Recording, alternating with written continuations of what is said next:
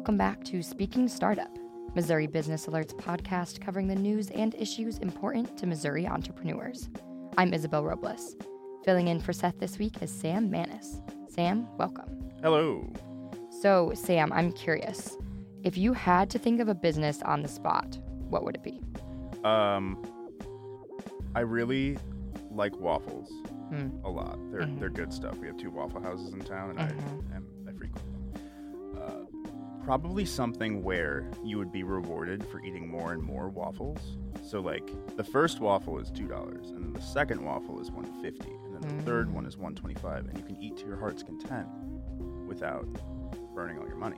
So, this would be like a waffle restaurant that would have this deal? Or would it like be contracted at places that already sell waffles? I think it would be a waffle restaurant. It would be like a boutique waffle restaurant. Okay. What's yours?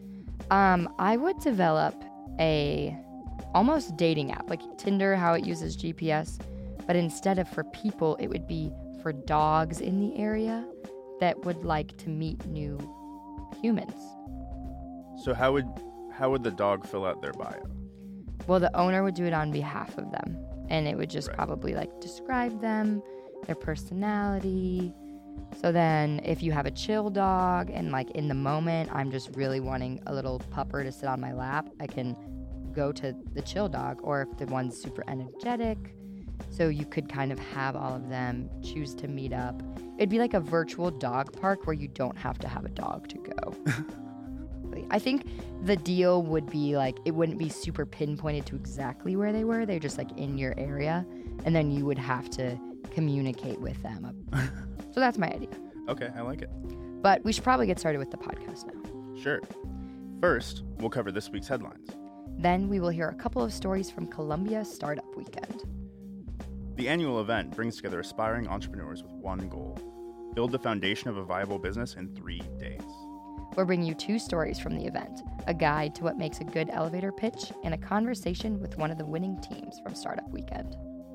Then we'll hear the debut of a new occasional series. It highlights Missouri mayors who are also entrepreneurs. Missouri Business Alert reporter Maxwell Hogan talked with Fred Foley, a local business owner and restaurateur who's also the mayor of Glasgow, Missouri. Then, of course, we will share our digits. The numbers that matter to you in entrepreneurial news. But first, the headlines.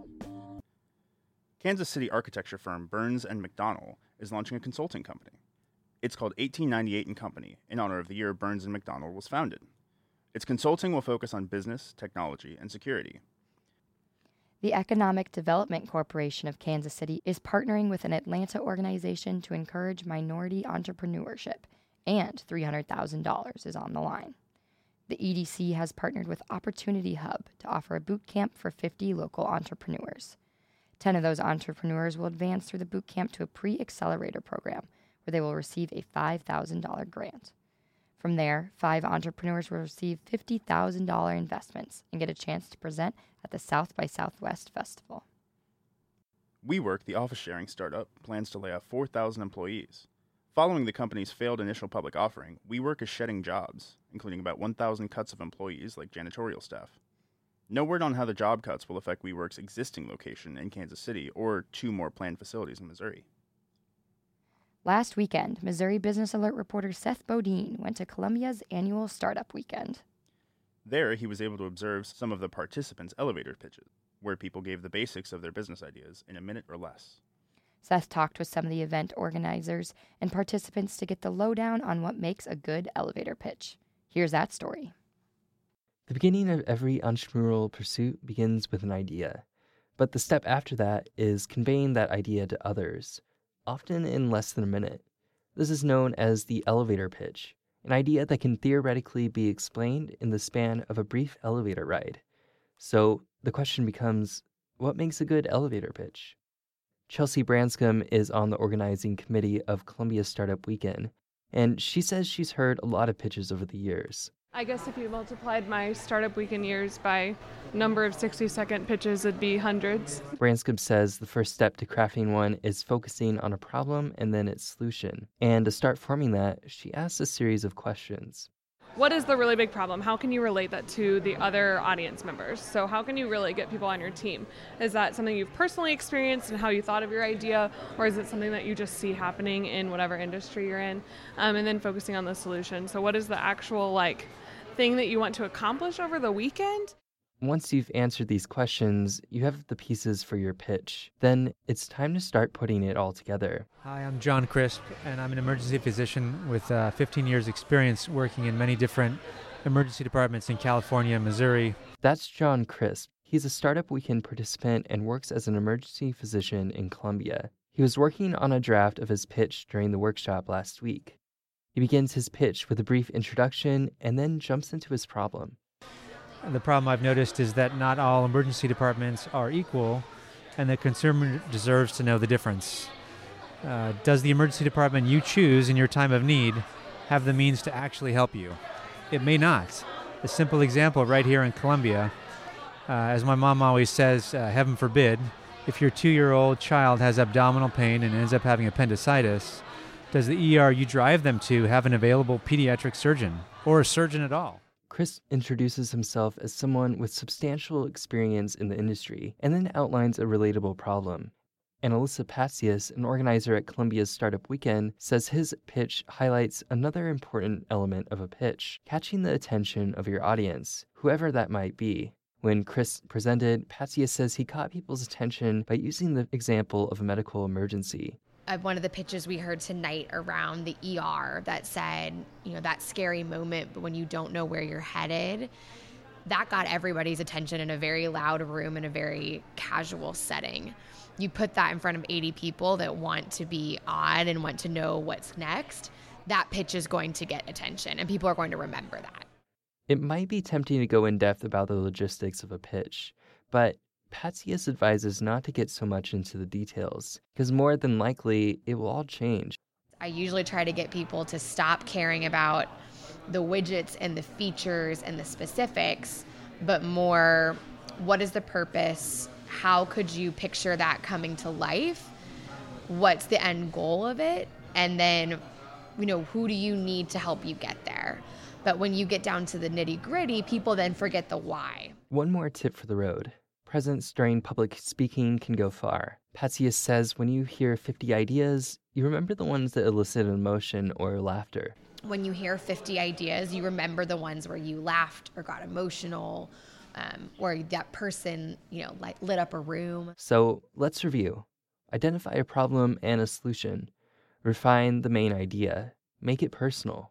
Focus on the big idea and less on the small details. Work on performing, not on explaining. While there's no such thing as a perfect pitch, keeping these tips in mind might just take your idea into a business.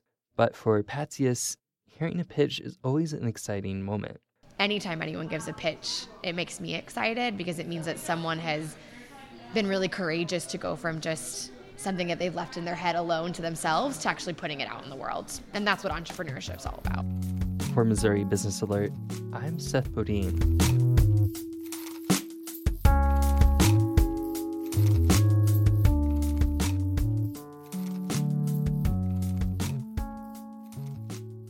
Now we'll hear from Maxwell Hogan, who traveled to Glasgow for the first installment of a new series.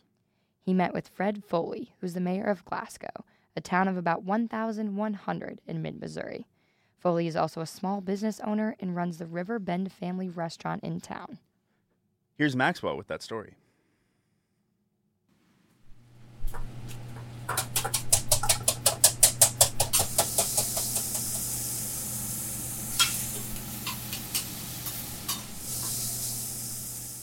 Walk a block from the Missouri River over to Main Street and the town of Glasgow, Missouri, and you'll find River Bend Family Restaurant, which has the mayor cooking up eggs, sunny side up.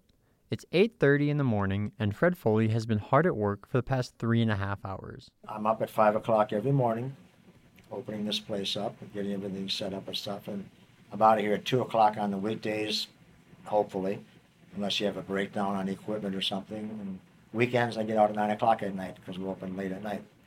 And uh, then you start the same grind again. Foley is in his 12th year of owning the American food joint in the town of just over 1,000 people. He initially moved to Glasgow to retire from a career as a restaurant owner. He had planned on opening an antique shop near Interstate 70. However, things didn't work out the way he pictured.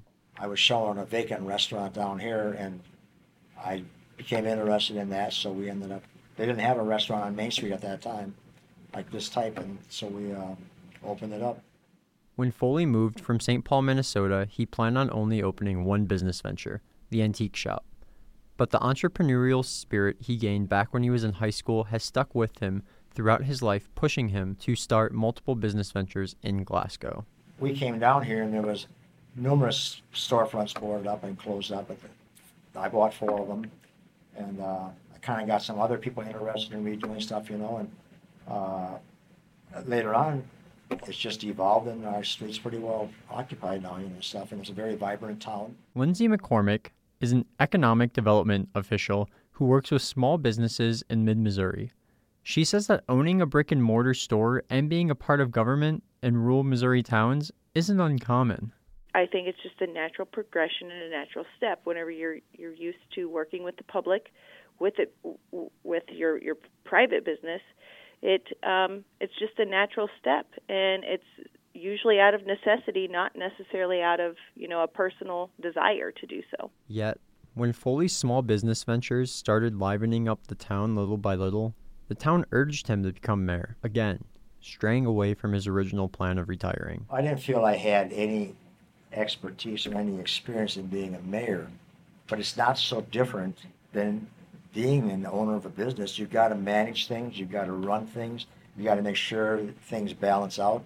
And uh, but like I said, the idea was it was going to help the town a lot more. I got an investment in the town like a lot of other people, so I want to see it succeed. Foley approaches his duties as the mayor the same way he does his small business ventures, with the same principles and guiding strategies. Like I say, you know, you take a, board, a boarded up building, unboard it, fix it up, and it changes the whole appearance of a block. And the same thing with ideas. And that's what people have to look at, and just not be so into themselves sometimes, I think, and just share what they've got to share. And then that person will share that with somebody else. I learn from other people. Pulling double duty as a small business owner and as mayor keeps Foley busy. But while his days are long, he isn't trading in his 24 7, 365 day schedule for anything. It's just uh, everybody's got a little bit of something share with somebody. I just wish more people would do it. Uh, but it's just, it's, it's an amazing life.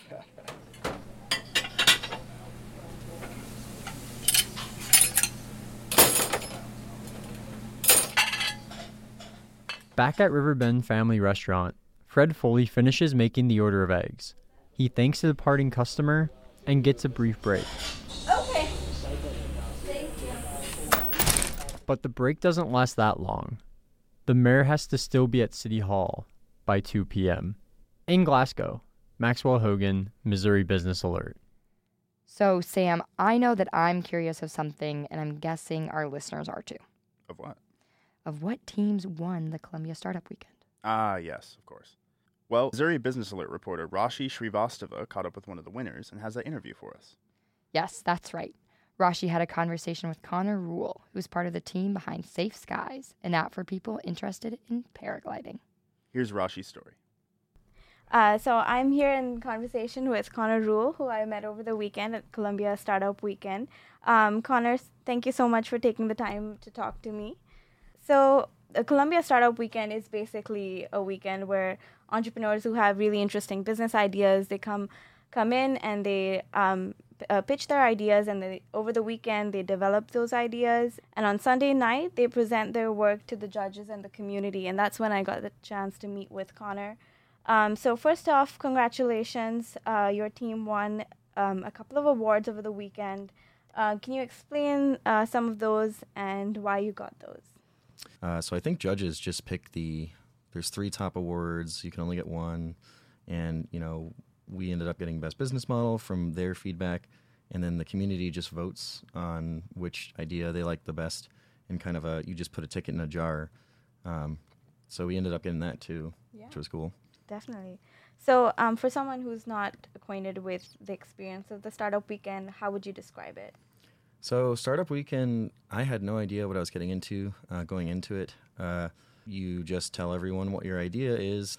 Um, I, I did my pitch wearing my flight suit that I use to go flying. Wow. Um, that must have been fun to watch. It was really nerve wracking because I was just like, uh, a there's a way more people there than I uh, expected there to be, uh, and then I was dressed like kind of imagine what a fireman looks like. um, so then the pitches get selected by again I think a it's a group voting process where you get to just put your sticky note on the ideas you like best, and ten go on to become teams, which you know develop the idea, and all of it ends up in a five minute presentation on Sunday. Right. So just to put the suit in context for people, what is your what was your business idea and what is Safe Skies all about?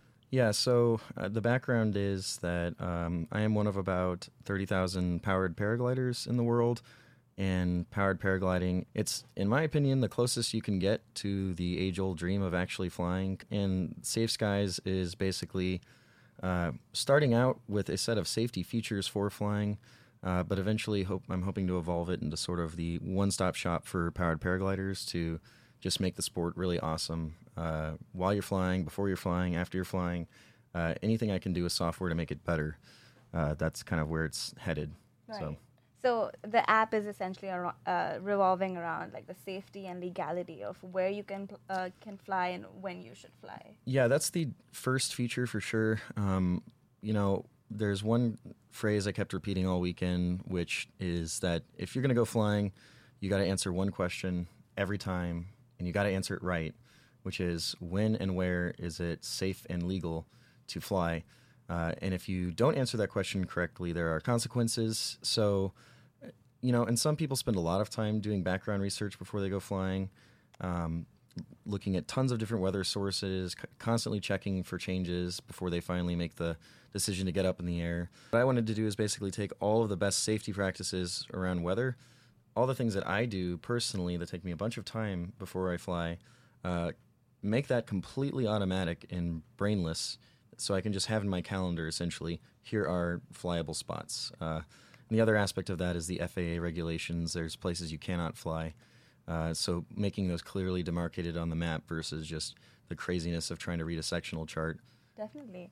Basically, how did you get the idea? You know, I've been flying for th- over three years now. Paragliding, I should mention, is extremely safe in, as a form of aviation. But the key factor in that is the conditions you choose to fly in. It's something every time I go flying, I have to answer. I, I know this research takes time and energy, and it's one of the least uh, fun parts about flying is just having to do all this background. So the basic idea just came from my annoyances and having to do all this Right. between flights. Right. So if I can just automate all that away, uh, I feel like a people have a a better baseline of safety, and b it'll just be a time saver. Yeah. So Yeah, definitely. So, how do you plan to make that into like a revenue model for your business, and what are you planning to charge your customers for, and how is that gonna? So, the powered paragliding um, market is is about thirty thousand strong, uh, and all of us have that same exact issue. My base thinking is, you know, I, I I feel like it would be morally wrong to charge for a feature that could make people safe. Um, but then on top of that, I want to build out uh, a large number of basically fun features like um, tracking your flights and doing things like achievements. You know, what was the highest point of your flight? What was the fastest you went? Uh, how many steps did you take to take off compared to previous flights, etc.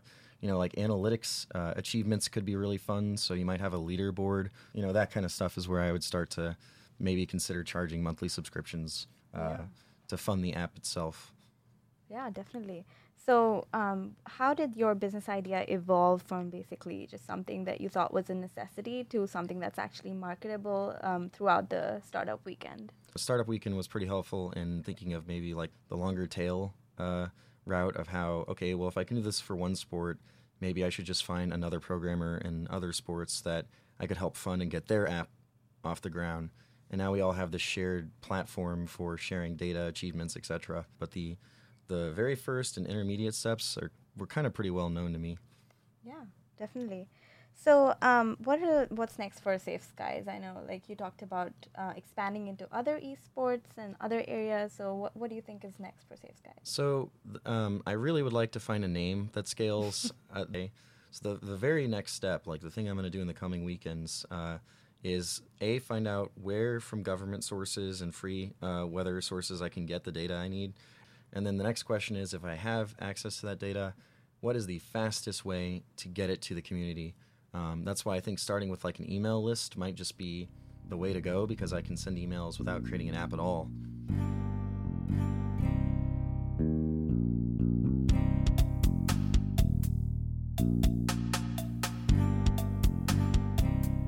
Now it's time to share our digits. The numbers that matter to you in entrepreneurial news. Sam, what is your digit this week? My digit is $3.5 million. Oh, wow. This is the amount of Rivet's newest seed funding round. Rivet is a St. Louis based marketplace for construction technology. The round was led by DreamPact Ventures and Herman Companies. Rivet will use the money to develop products and hire more employees.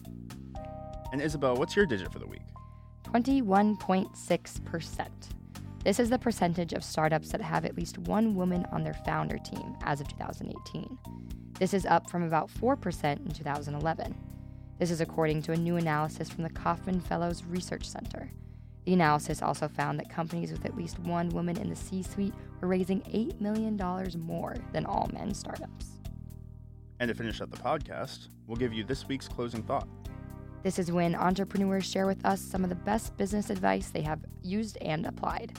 Again, here is Columbia Startup Weekend entrepreneur Connor Rule with his closing thought.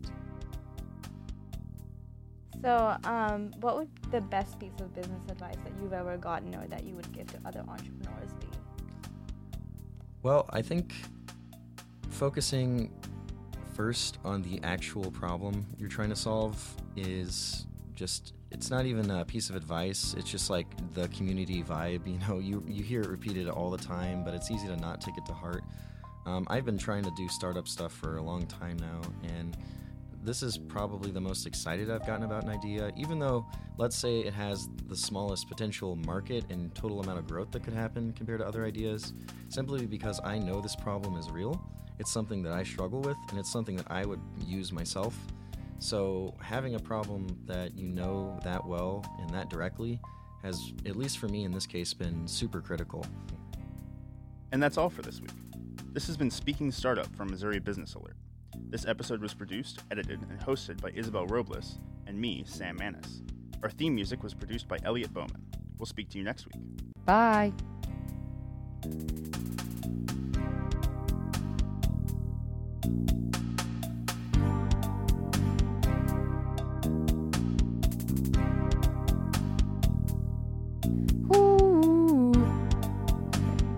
Business Alerts podcast covering the news and issues in Woo! We've done it.